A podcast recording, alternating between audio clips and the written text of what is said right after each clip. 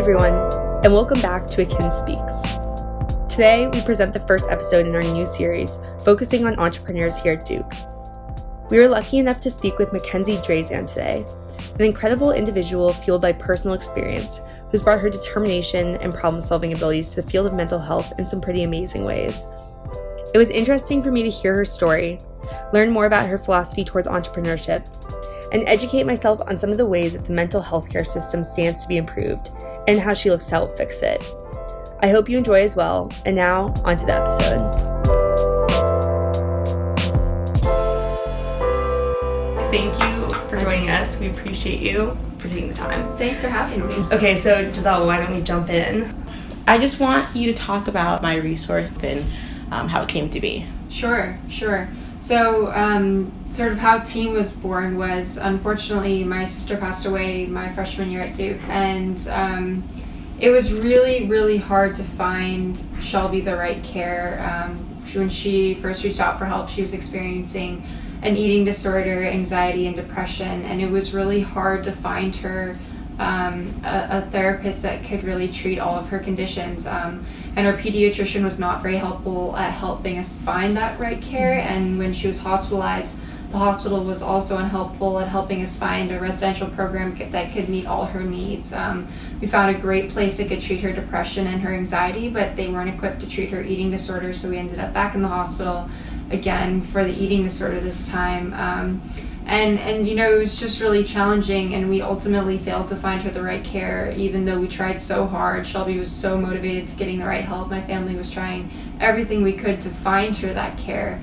Um, and this was really frustrating to me because there are so many people that that experience mental illness. You know one in four americans will experience mental illness at some point in their life and 30% of all those people will suffer from not only one condition but multiple conditions at the same time just like my sister um, you know, and, and since there's so many people, why why wasn't the hospital able to help us? Why wasn't our pediatrician able to refer us? Um, you know, in physical health, if you need to find the best knee surgeon, you know, your doctor knows who the best knee surgeon is right. for whatever it is you're doing. Mm-hmm. Um, so I didn't know why that didn't work the same way for mental health.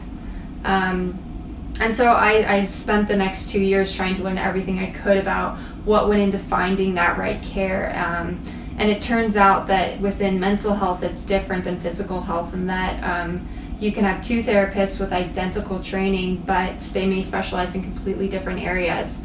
And so, um, you know, you have to know them personally. You can't tell mm-hmm. by looking at their license um, or, or their training what, what disorders they like to treat, which disorders they don't like to treat. Um, and then the other part of it is also the reimbursement process of the mental health for insurance. You know, how are you going to pay? The different therapists accept different insurance. Right. Um, and that also changes frequently because of how difficult the reimbursement process is. Um, which means that actually insurance companies really don't even know who are in their network. So you could call your insurance agency, and I've heard stories of people being referred to people who've been moved out of state, passed away, um, or retired, and mm-hmm. and and so, you know, everyone within the mental health industry just struggled to keep track of all these data points. Mm-hmm. Um, and it's really because they miss they're, they're lacking that infrastructure to be able to do that so what my resource does is it provides health institutions with this infrastructure so they can track all these data points so they know what therapists treat what conditions mm-hmm. when their availability is um, and it can keep that information up to date over time so then it gives these health institutions, it gives university counseling centers, hospitals, the power to be able to make accurate referrals um, awesome. to meet their patients' mental health needs. And so I actually started off. That's that's my resource, and I started off first with teen because I knew I wanted to get into the how do we help patients find the right mental health care faster space. Um, but I also felt like there was so much that finally clicked for me with what I wish I'd known from the get go with my sister that really made sense afterwards. Um, and I really struggled to be a supporter to her because I was so scared to say the wrong thing. I didn't know what to say. Mm-hmm. Um, my family didn't have any prior experience in mental health, and so this is all it was all new and it was all intense quickly. So. Um, I, I wish I could have gone back and told myself things that I that finally clicked over time, and then that we learned through experience. Um, and so I thought, you know, there's got to be some way that I can tell other people, other sisters, other, you know, moms or dads or brothers or friends about how they could be supportive, like try and teach them what I learned so that they didn't have to go through the same learning curve that I did.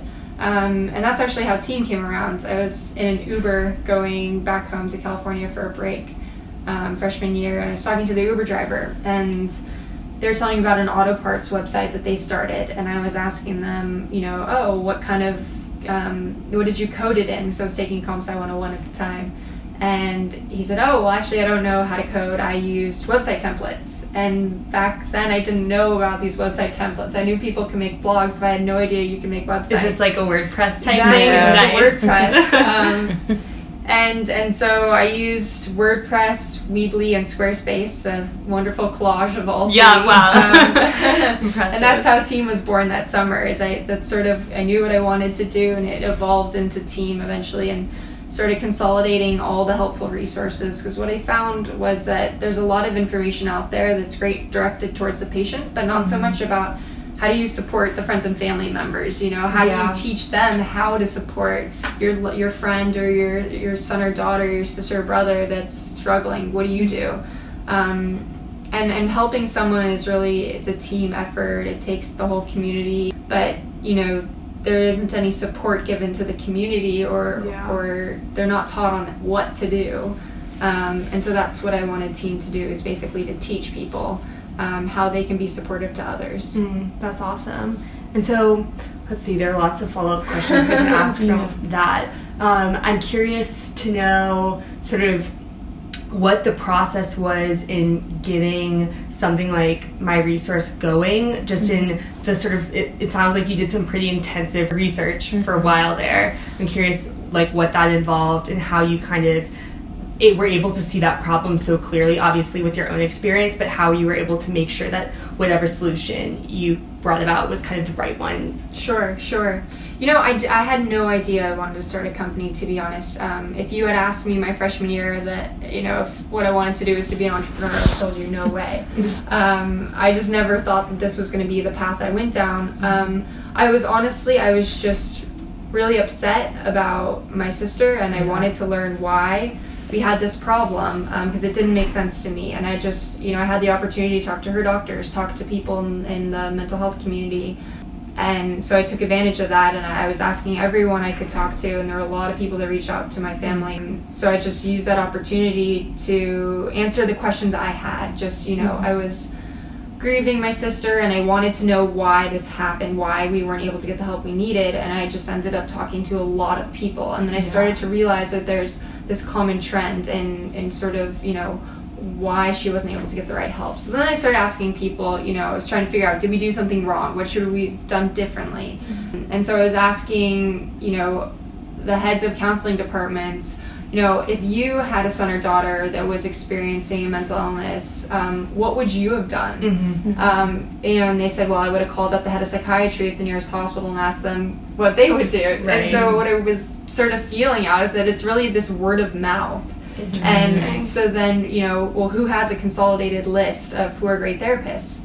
And then I started talking to um, referral programs, and, and then they started telling me. And so, you know, just by just following this trail, basically, I, I started to realize that there's this common problem. Yeah. Um, And I, I think I'm just naturally a problem solver. And so I thought, wow, this is a problem we could fix. And and it was almost I think being so naive and not understanding the problem at its fullest that I Mhm. jumped into it because I thought it was going to be an easy problem to fix and it Yeah. turns out it's an extremely complicated problem. You know, without knowing as much, people, I had already surpassed a point that people said I couldn't get they didn't think I would get past and that gave me the confidence, the sort of ignorance that, you know, well, I've gotten this far, surely I can get farther. Yeah. So I, I kind of um, I didn't know enough getting into it, and I, w- I was able to get further than other people had attempting this. Um, so that gave me the confidence that even though everyone's telling me there's no way I can pull this off, there could be a way to pull it off. Interesting. And I feel like it almost,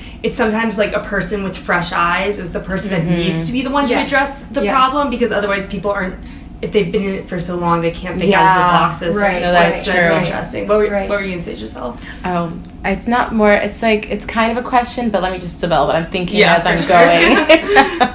um, a lot, you did a lot of research for yourself. You did a lot of figuring out like what can I do here? Like what's the like how can I put my solution here? How can I help in in any way? And I'm wondering when did you start bringing people on board? Like when was that? Sure, sure. Yeah, so actually, you know, the solution was really tailored towards people's problems. So it's not that I had a solution, I was trying to find Mhm. the problems to match it. Mm-hmm. I think why my resource has been so successful is because it is truly built to solve the problems that I learned about. And I had no idea I was going to try and solve a problem or if there was going to be a product. And Yeah. so the product really is tailored so perfectly to match this gaping problem. Mm-hmm. Um, so in, in that's sort of I think where a lot of the success comes from because I think a lot of people start off you know they have the solution in mind and then they try and find the problem Yeah. whereas if you you don't even to think think about about the solution you Mhm. only focus on understanding the problem to the fullest then that's sort of the best way to go about it That makes Um, of sense. yeah, and then we I'm so so lucky we have the most amazing team at my resource that we work with. Um, and I found my co-founder Gabby actually through um, one of my best friends here at Duke, another Gabby, and they were rooming together to make it even more complicated. So Oh, two great. Gabbies. so Gabby and Gabby. Um, Do you call them something over- different or no? I call them Gabby. and Gabby. there we go. um, so I was talking to Gabby, my friend, and Gabby, her roommate, was in the room. Was they lived together, and I was kept talking to Gabby, my friend, about how you know there's this problem and about my resource, Mhm. and then you know Gabby, her her roommate, would be sitting there and was said to me one day, you know, I'm really interested in this. You know, I want to be a psychiatrist. I'm super passionate about mental health. We should grab lunch. So Gabby and I got lunch. Gabby had this great idea of you know more research oriented, clinically driven ideas she had that we could use with my resource. So she started working on that, and we spent the summer um, working on mapping out all the different um, clinical um, conditions within the DSM five, which is um, a, this sort of um, psychiatric listing of all the official disorders that there are within Okay. mental health and all Mhm. their subconditions, and then we were mapping out um, what are the best ways to treat each of those conditions. What modalities do you use to treat those conditions? And modalities are like the techniques that a talk therapist will use Oh, within interesting. therapy, Okay. and there's been research behind different modalities work best for certain conditions. So then we mapped out the whole DSM DSM five and which modalities you use to treat those conditions, and then we weighted smart. each condition by how much research there was behind each modality for each Mm. condition and subcondition. So it ended up being this massive project, um, and then fall rolled around, and I ended up going to a um, a conference um, put on by the Milken Institute called Faster Cures with one of our mentors here at Duke, and um, I was at the conference, and it was a room full of scientists, and I was, you know, by far the youngest person by probably thirty years, and um, I did not have a PhD in front of my name or a master's, or was just an undergrad. Um, and most of these people were hardcore scientists with years of research behind their belts, and they were asking me all these super specific questions. And Yeah. um, the whole time I was sitting at the conference, I was saying, I wish I had Gabby here because I was just totally overwhelmed because I have no, I you know, I have no schooling in this topic, just personal experience, and Right. I've learned a lot along the way. But Yeah. and so I went back and I asked Gabby to be my co-founder.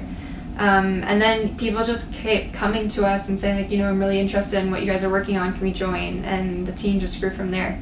That's awesome. That's so cool. I'm curious also to know you're talking about sort of the success that my resources had um, over the, I guess, I, I want to say years, but it feels almost more like months because it's Uh-huh. it feels pretty new. But I'm curious, kind of what some of the moments have been that you felt that success and how what what the experience has been to potentially see it help others um, after all this work that you've put Uh-huh. into it. Definitely the most rewarding part of this is when um, I meet with counseling centers or I hear from patients that my resources, um, you know, either solved a problem of theirs or they're so thankful for the software if it's a counseling center because it enables them to do a better job at treating patients um, or students. And then to hear from patients that my resource helped them find a resource, that by far is the most rewarding thing for sure. Um,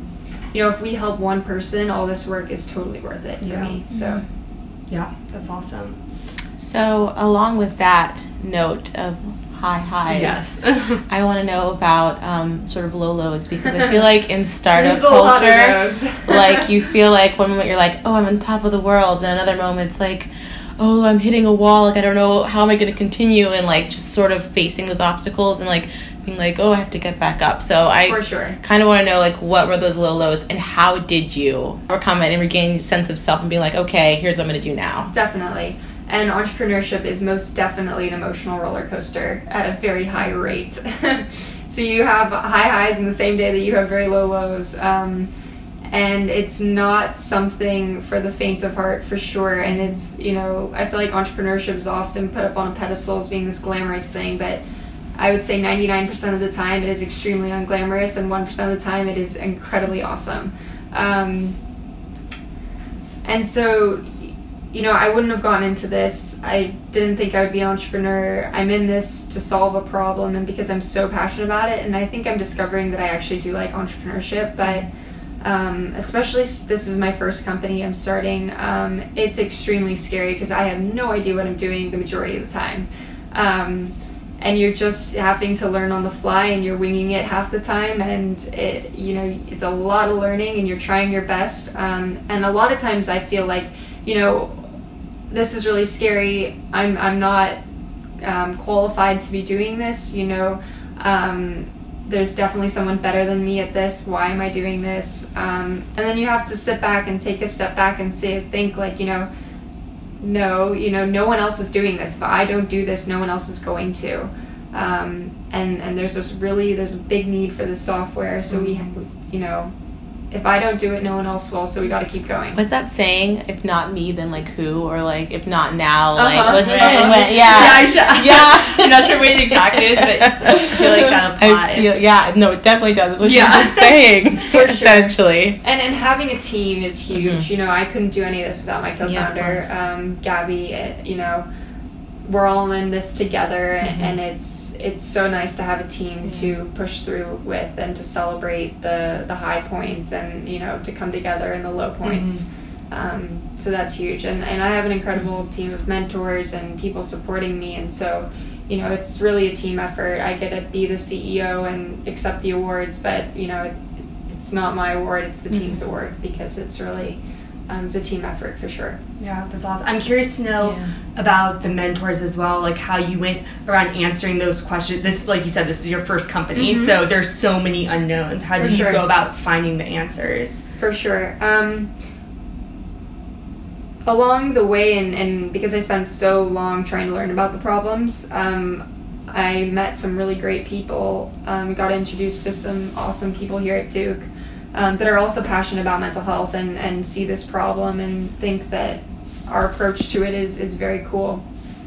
So I've had some amazing mentorship from um, some of the professors here at Duke and, and people within the mental health space. So from a clinical aspect, having them to bounce ideas off has been incredible. Um, and, and their encouragement and um, you know, since they are leaders within the field, knowing that they're rooting for us is very encouraging. Um, and then in terms of just the day to day startup, you know, starting a company, building a company, that those questions um, and hurdles. Um, I'm a, a part of the Melissa and Doug Entrepreneurship Program here at Duke, and there ha- there's two uh, mentors in the program, Tatiana and, and Jake Stauch, um, both entrepreneurs from the local area. Tati was she was the founder of Mati Energy, Oh, right. um, which we all know too yeah. well. Um, and and then Jake um, has a, a a video game that helps um, kids with ADHD as a medication alternative. That they've run studies that's four times more effective than some ADHD medications Wow. for kids. That's awesome. Um, and so, you know, and both of them graduated Duke not too long ago, and they, um, you know, th their companies are around six years old, so uh, they know what it's like to start a company. They know they've learned about all these hurdles because they've been through them themselves. So having them to call up at odd hours to be like, "This is happening. What do I do in this Yeah. situation?" Or you know, I'm doing my first price negotiation tomorrow night. What do I, you know, can you help me train for this? What should I say? Um, to crafting your sales calls to you know whatever it might be. Mm-hmm. It's been amazing to have them to bounce ideas off of and get guidance. That's awesome. And did, would you say that they're like is did you find the clinical side that learning to be the most difficult, or did you find the startup side stuff to be hardest, or were they relatively the same in terms of how challenging they were? I think that um, the clinical side is more fun to learn about. Yeah. Um, whereas the startup side is more daunting because it, there's legal ramifications. when you screw up. That's a little scary. um, you know, or or you lose a client, or you know, you need money to keep it going. So um, you always have that looming. Um, there are clinical, there's legal ramifications for screwing it up clinically as well. But Mhm. I think because my co-founder Gabby is sort of more in charge of the clinical side, it's more fun for me to learn about it because there's, you know, it's less responsibility. Yeah, true. for us. There's another person who Um, can head that. I don't know. I think that you know, I love running the business side of it too. It's fun, but um, it's definitely more fun once you've have more of an idea of what you're supposed to be doing. Yeah. for sure. that makes I think a lot of yeah, there's there's pros and cons to both. yeah. So, what are the next steps for my resource and for team? Sure. With team, we're working on just trying to get the word out there about team um, and and sort of sharing our resources and building awareness about team as a resource for people everywhere. Um, we're looking to um, to we're, we're working on an animated video series with team to help um, debunk therapy with patients. So to walk you through, you know, what should you expect in your first therapy session, Mm, and sort of interesting. short two minute animated videos, easy to watch and to take in the information. So it's super palatable um, for you know regardless of your age. Mhm. Um, you know, when should I expect to be better? Um, why is therapy scary? So debunking different stereotypes around or misconceptions about therapy. Um, really helping to educate people on talk therapy because I think a lot of people are scared of what they don't know, and Yeah. therapy can has a lot of stigma around it because people don't understand that there's science behind what goes into therapy, Yeah. talk therapy. Um, so if we can sort of debunk that um, and help raise awareness and educate people, then I think therapy becomes a lot less scary, and you can really um, fight a lot of the stigma in that space. Um, so continuing to um, one of the things we're also doing with team is is building a community around peer-to-peer storytelling so through our instagram we have a share yours campaign so if you are I've interested seen those. Yeah, I love they're them. great. thank you um, interested in sharing your story about you know your experience with mental illness and or or even just stress you know you don't have to have a clinical diagnosis to have been really stressed out or low in a point in time and and you know we want to know we want you to share with the community you know what do you wish someone had done in that situation or what is what was something that was really helpful for you when you were feeling that way um, and i think that there's a lot of power in in coming together and sharing with each other and trying to educate each other on how we can better support each other Oh, real quick for our listeners, would you mind telling them how they could share their story yeah, if they definitely. wanted? Visit our Instagram um, at myteam.social. And um, in our profile, uh, you can click on a link and um, submit your story anonymously through a Google Doc. Um, or you can DM us directly a story if you'd like us to put your picture on it. Perfect, thank you. Okay, continue now. The question was, or what are the next steps? So you Sure. answered for team, Sure. Yeah. and then my yeah, with my resources. resources, continuing to work with more university counseling centers. Um, and we're also working on rolling out a new um, patient portal that will help walk you through the different steps on how to find the right therapist and educate you about the differences. You know, why would you want to see someone online versus in person, Mhm. or why would you want to pay with cash instead of use your insurance, um, and and help you, you know, be aware of of all the things that you're taking into account, um, and then we'll find you a therapist that meets all your criteria to make that process easier. Um, so we've just finished the raw wireframes of that, so we're going to be working on the design part and then just double checking things and hopefully rolling it out within the next few months. Do Oh, you that's realize how wild this is? Can I just take a moment? Yes. it is Good job. amazing. Thank you, thank you. Good job to you and your team. How difficult was it for you to decide that you were going to pursue all this after graduation? Was that a choice that even entered your mind, or were you sure that this was exactly what you wanted to do? Yeah, I mean, I think a lot of times in startup world, you can't get too caught up with, you know, thinking too far into the future. Mhm, you know, you have true. to be in the moment. You're, you also can't get too dedicated to one version of your product because you end up pivoting a lot. You know, you have to be super flexible um, and doing keeping in mind. I think you know for me that's been pretty easy because the end goal is that I want to help patients. So it's what I don't care what it is as long as it's helpful. That makes sense. Um, and so I think in that sense, it's been easy for me to stay focused on just creating whatever's best and, and not letting you know my attachment to a one product or the other get in the way. Mm-hmm. Um, but in terms of you know making the decision to go full time on my resource, it was really never a question in my mind. Um, I, I guess I wasn't thinking that far ahead. I was Mhm. thinking, you know, what am I doing this coming summer? And what am I Right. doing next summer? I wasn't thinking, you know, what am I going to be doing once I graduated? And, you know, years went by and now here we are and I'm graduating and definitely I'm, I'm full in for my resource for sure because I really believe in it. So, as a student, an undergraduate yourself, what advice do you have for any of the other students who are thinking about, um, you know, pursuing sort of an entrepreneurial path? Sure, sure. I think um, the most important thing to remember is that starting a company is incredibly hard. It is. I can't. I can't emphasize how hard and painful that it is. Um, you really have to love what you're doing to hundred percent to to survive the process of starting a company because it is brutal.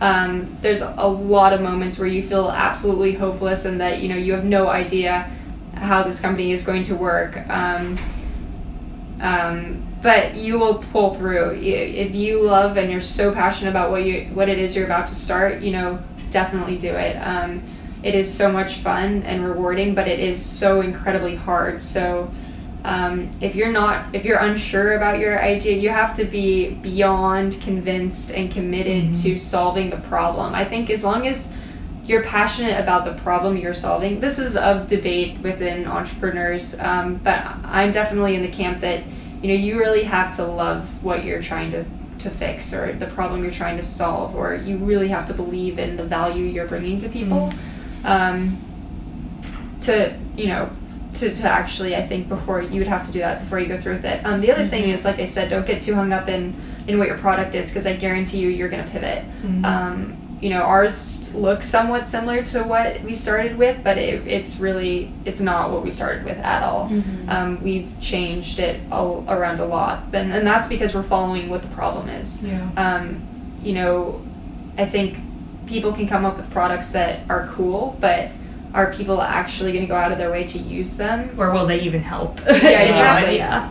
So really think about, you know, what is the problem you're solving? Is it a real problem? Spend a lot of time getting to know absolutely everything you can about um, what the problem is and, and how you're going to try and fix it because people are most definitely going to tell you it's not possible, it's not going to work. But if you if you know the problem inside out and backwards, then you'll know when people tell you you're wrong or that's not possible. You'll know when they're right, and then you'll also know when they're wrong. Right. and and you know you're gonna get a lot of no's, and that's not gonna work before you can prove to them that it does. Mhm. So you need to know when to listen and and when not to, and that comes from just knowing absolutely everything there is to about what you're trying to fix. Um, so do a lot of research. I did two years of research before my resource even became anything. Um, so make sure you you really spend time getting to know the space first. Those are perfect words of advice. Yeah. Thank you so much, Kenzie. This was course. so Snap. amazing. I'm Thanks just so impressed by me. you in this moment. Yes. and just always, of course.